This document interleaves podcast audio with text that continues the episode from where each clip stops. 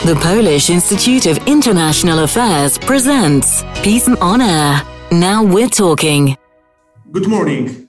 I welcome you all again with the next episode of the Polish Institute of International Affairs PISM Brussels uh, podcast. This is Lukasz uh, Jurczyszyn speaking, director of the PISM Brussels office. We carry on our discussions on European security themes with our great network of experts and uh, officials. Uh, last time we tackled the refreshed EU defense policy with its brand new strategic uh, compass draft. And today it is our great honor to have with us Mr. Wojciech Konończuk, who is a deputy director of the Center for Eastern Studies. Good morning, Wojciech. Good morning. Thank you for having me. It's our great pleasure. And at the center, Wojciech used to serve as a head of uh, department for Ukraine, Belarus, and uh, Moldova. And today uh, we are going to uh, discuss the most uh, urgent and of vital importance topic, Lukashenko's made crisis on the Poland and EU and NATO border uh, with Belarus. And this crisis has already lasted for six months, in fact, and has been significantly worsening since uh, the Belarusian services have been constantly leading uh, via air flights from such countries like Iraq or Syria large numbers of migrants heading mostly Germany to our border, where they are now uh, trapped. The Lukashenko's regime has uh, putting more and more pressure on the Polish security services operating on the border, and these actions are aimed at undermining Poland's image in the international arena and testing the country and EU's and NATO's uh, ability to protect the border. Polish authorities has responded by tightening security measures via declaration of states of emergency in the border regions, deploying troops and building reinforced uh, barriers. EU representatives on their side described the mass migration as a threat intended to destabilize the union. budget. I suggest Let's kick off with the definition of this crisis. In your opinion, what is its significance? And I will ask you also to detail the stages and uh, degrees of its escalation. Well, I think that on the one hand, this can be perceived as a migration crisis, but on the other, this definition does not explain the whole picture. Therefore, I think that better term is a border crisis migration crisis is just part of, of it. So let's understand that from the very beginning, this is an artificial crisis created by the Lukashenko regime. As we know, it started in May on the Lithuanian-Belarusian border, and in July it increased to Polish-Belarusian and partially also Latvian-Belarusian border. So if you would like to try an explanation of the origin of this crisis, let's remember that um, Belarus started to issue its visas to citizens of the Middle Eastern countries, especially Iraq and Syria. There were uh, the Belarusian travel agency subordinated to the administration of Lukashenko operating in this region. So actually they were issuing visas, but also they accept uh, money for uh, giving the people interested from this region a ticket to Minsk. The whole process is actually very costly. What we know from investigative journalists is the fact that uh, the people who wanted to travel to Minsk and then being transported to the border zone with the European Union, they have to pay at least a few thousand euro. Some of them even uh, um, uh, had to pay up to 15,000 euros. So, you know, it's, it's, not, it's not a cheap operation. So basically, this crisis would not happen without uh, a keen interest from the regime in Minsk. And regarding this very nature of, of this crisis, which is Lukashenko's made crisis, uh, I would like to ask you uh, from the broader perspective, from the geopolitical perspective, how would you frame this crisis uh, from this view? Um, you know, uh, we have to remember what is the nature of the Belarusian-Russian relations. In spite of the fact that I believe that there is still some room for maneuver of Lukashenko regime in regards to its relations with Russia, we have to understand that especially in the military uh, sphere, there is a very close integration between the two countries. Actually, there are some military experts who even claim that there is no military sovereignty of, of Belarusian state uh, because the Belarusian army and forces are in fact um, subordinated to or fully integrated into the Russian military uh, forces. So, in this hand, we have to remember that this kind of operation could not be started by Lukashenko regime without uh, acceptance from Moscow. So I can imagine that it was started by Lukashenko himself, but again with uh, with acceptance from, from Moscow. And we see in last, especially in last uh, weeks, that Russian narrative about what is going on on the Belarusian European Union border is actually similar to what we can hear from the official statement from Minsk and from the uh, state-controlled Belarusian media. So basically, we are observing the political, diplomatic, media support from Russia to Belarus. So these two countries are speaking with one voice. And if you're asking about the goals behind this crisis, this border crisis, I think that to some extent they are similar for both Belarus and Russia. So, firstly, I think that the aim is to to press the West in order the European Union, especially, do not impose a new sanctions on the on the military regime, on the Lukashenko regime, because you know the new sanctions, especially economic sanctions, would mean that the cost of um, subsidizing Belarus by Russia would rise substantially. So therefore, uh, both Minsk and, and Moscow are not interested in a new sanctions. So uh, the second goal, I think that we cannot exclude that uh, in the in the situation we are having now on the border, Russian aim might be to install on the Belarus EU border its own border guards. We already know that the level of cooperation between the, the, the two countries is, is very high, but nevertheless, I think that Kremlin would be interested to have its own forces on the border with the EU. And, and finally, uh, we have to remember that this uh, border crisis, which is also a huge stress test to the security systems of the NATO countries, especially Poland. So, from the Moscow point of view, it's a very good military exercises. They are checking how quickly we are able to mobilize the new uh, force unit, how we are, how quickly they are moved to the, to the border with Belarus, what kind of units are mobilized. Yes, so they are observing carefully what's uh, what is a reaction security service of Poland and other uh, NATO eastern flank countries to uh, to the border crisis. And, and finally, I also think that the, the border crisis should be perceived in a broader context. And this broader context are perhaps not unprecedented, but growing tensions between Russia and the West we are seeing what is going on on the Russian Ukrainian border, this uh, military uh, buildup of Russia.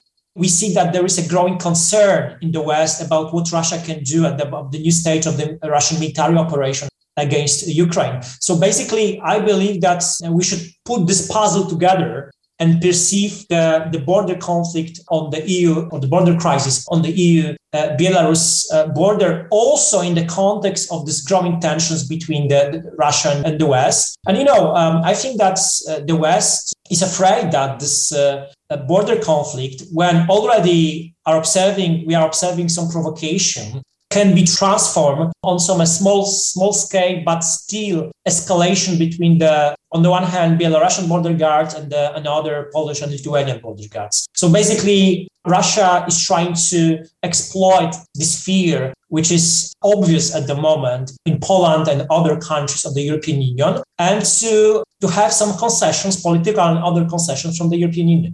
Taking advantage that you are so precise observer of our eastern border and this particular neighborhood. How probable is the, the fact that this Belarus hybrid attack could be the prelude to some broader aggression by Russia? You know, I would not expect any form of, of uh, military conflict, but I think that it's already an aggression. You know, let's uh, let's check how much military units and forces Poland or Lithuania have to mobilize. Yes, in case of Poland, we have already at least 15,000 soldiers on the border with Belarus. We have a few thousand of uh, border guards and we have a few thousand of a policemen. So, you know, uh, even for such a country, relatively big country like Poland with relatively big army, it's still quite costly and it's still um, quite a quite a huge challenge. Some experts even assess that it's probably one of the, or perhaps not the one of the, but the biggest military challenge for Polish borders since the collapse of the of the Soviet Union. So uh, definitely, it's already an aggression, even if it is, is a limited aggression. Again, I would not expect any open conflict. I think that it will exploit it for political reason and political goals, which both Minsk and Moscow would like to achieve in regards to, to Poland and, uh, and to the West. As I mentioned before, it's mainly no new sanctions on the Lukashenko regime, but also in case of regime in Minsk, they would like to be recognized de facto, if not de jure. So the form of legitimization is, is very important for Lukashenko. And you know, the fact that Chancellor Merkel called him twice is already, from his point of view, a form of legitimization. So, you know, this is not a simple mm, migration crisis as you can often find this kind of comparison in some Polish or European media. Yes, when they are when there's a picture of a migration crisis from 2015, the pressure, migration pressure from the West, especially uh, Syrian refugees who came from Turkey to to the European Union. I would say that uh, Belarusian crisis is much more complicated, also because it's you know uh, artificially exploited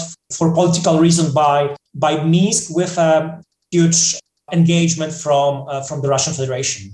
Yes, Wojtek. So let's stick uh, for a while to the political and operative reaction to to this crisis from the Poland side, from the EU, and even NATO. How you judge this reaction? If we will start from the political reaction, I would say that Poland and Lithuania, partially also Latvia, but we have to remember that the pressure on the Latvian Belarusian border is not so substantial. So basically, the, the, the political support is very important. And there is a political support from Brussels and from uh, EU uh, member states. I think that there is a fully understanding for the Polish and Lithuanian position that both countries are facing not a simple migration crisis, as we discussed before, but this is something which is much broader and much more complicated and much more serious. And I think that the, the word serious here is, is the most adequate. So political reactions is a one, one thing. The other thing is a question of a possible uh, Frontex mission. As we know, the, the Lithuanian side asked uh, in July already for a Frontex mission, and, uh, and the agency sent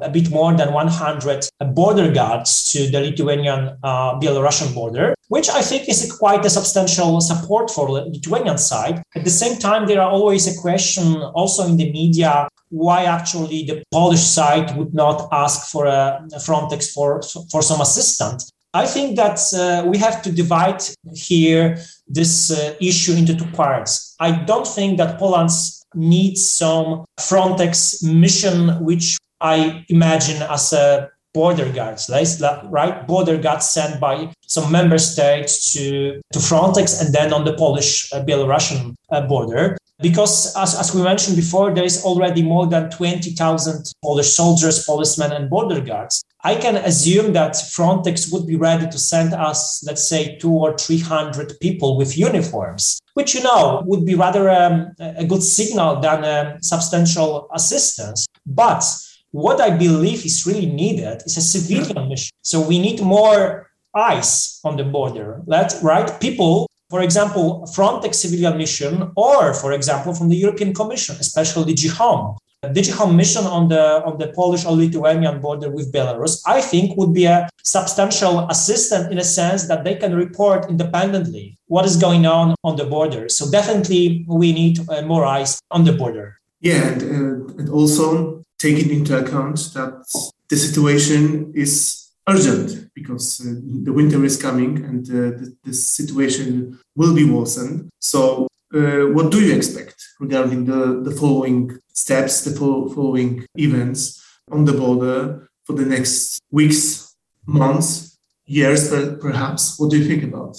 Let's understand that the crisis is still far from being solved despite of the fact that as we know there were some phone calls between berlin and minsk Brussels and Minsk. So there is some open channel of communication, which is a good idea. I'm not sure if it was a good decision from the German diplomacy to call to, to Lukashenko. you know, there should be some lower level of contacts, not on the level of the Chancellor of Germany, because uh, as I mentioned before, it's it's it's from the from the point of view of the of the regime, it's a form of, of legitimization. So we have to speak to them, but I'm not sure that we should speak on the on the highest level. So what was a, a, positive result of these phone calls is the fact that at least 2000 of the migrants on the border were transported from the you know open sky from the settlement under the open sky to the warehouse near the border, um, where you know they have some, some shelter. But um, it doesn't mean that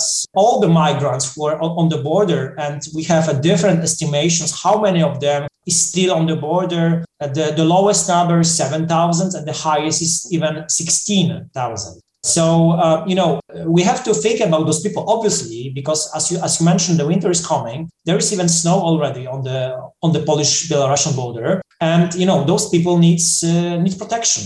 So uh, I, I can understand that what, what the European Union side is trying to negotiate now with with the with the regime is to to send these people back to their to their homes in the Middle Eastern countries, especially. Some of them are also from Africa we are able, I mean, the European Union and Poland are able to pay for, for these flights from Minsk to, to the Middle Eastern countries. But it seems that the Lukashenko approach is a bit different. So they would like us to accept at least 2,000 migrants which are on the border. Uh, and it's their basically proposal to Germany and the message that, you know, we will try to send the rest home, but you have to accept at least 2,000. There is no acceptance for this kind of solution from the neither German on the European Union side. So basically, it seems that there is a little bit deadlock in the negotiations. And you know what we should also remember is uh, we cannot create any precedent for the future because uh, there is already a decision from both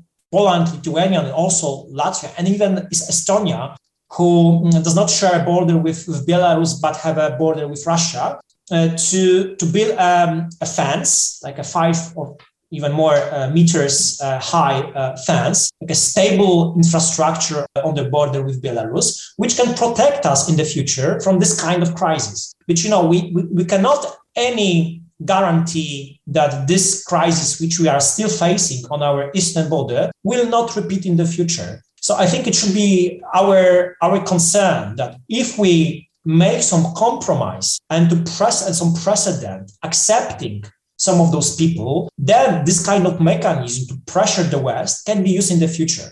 At least regarding Poland and its society, there is a important uh, support for the construction of the reinforced uh, wall. Uh, more than uh, half of the Polish population supports uh, this, this idea.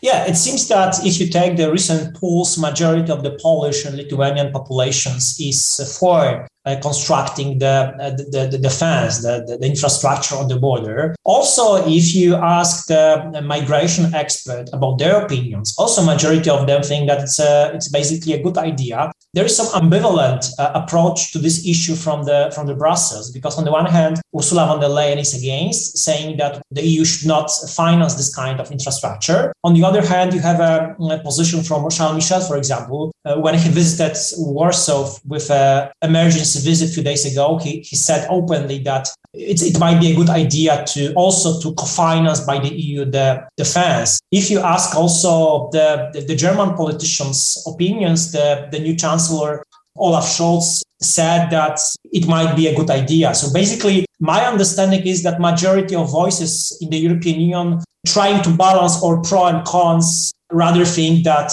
uh, defense on the border is something which, which can protect us uh, from repeating this kind of crisis in the future. Thank you so much, Wojciech, for this uh, so interesting exchange. Vital issue. Great thanks, very for your so knowledgeable assessment. Thank you for being with us. One more time, I strongly encourage you all to follow us on Twitter for the further events and podcasts. Have a nice day.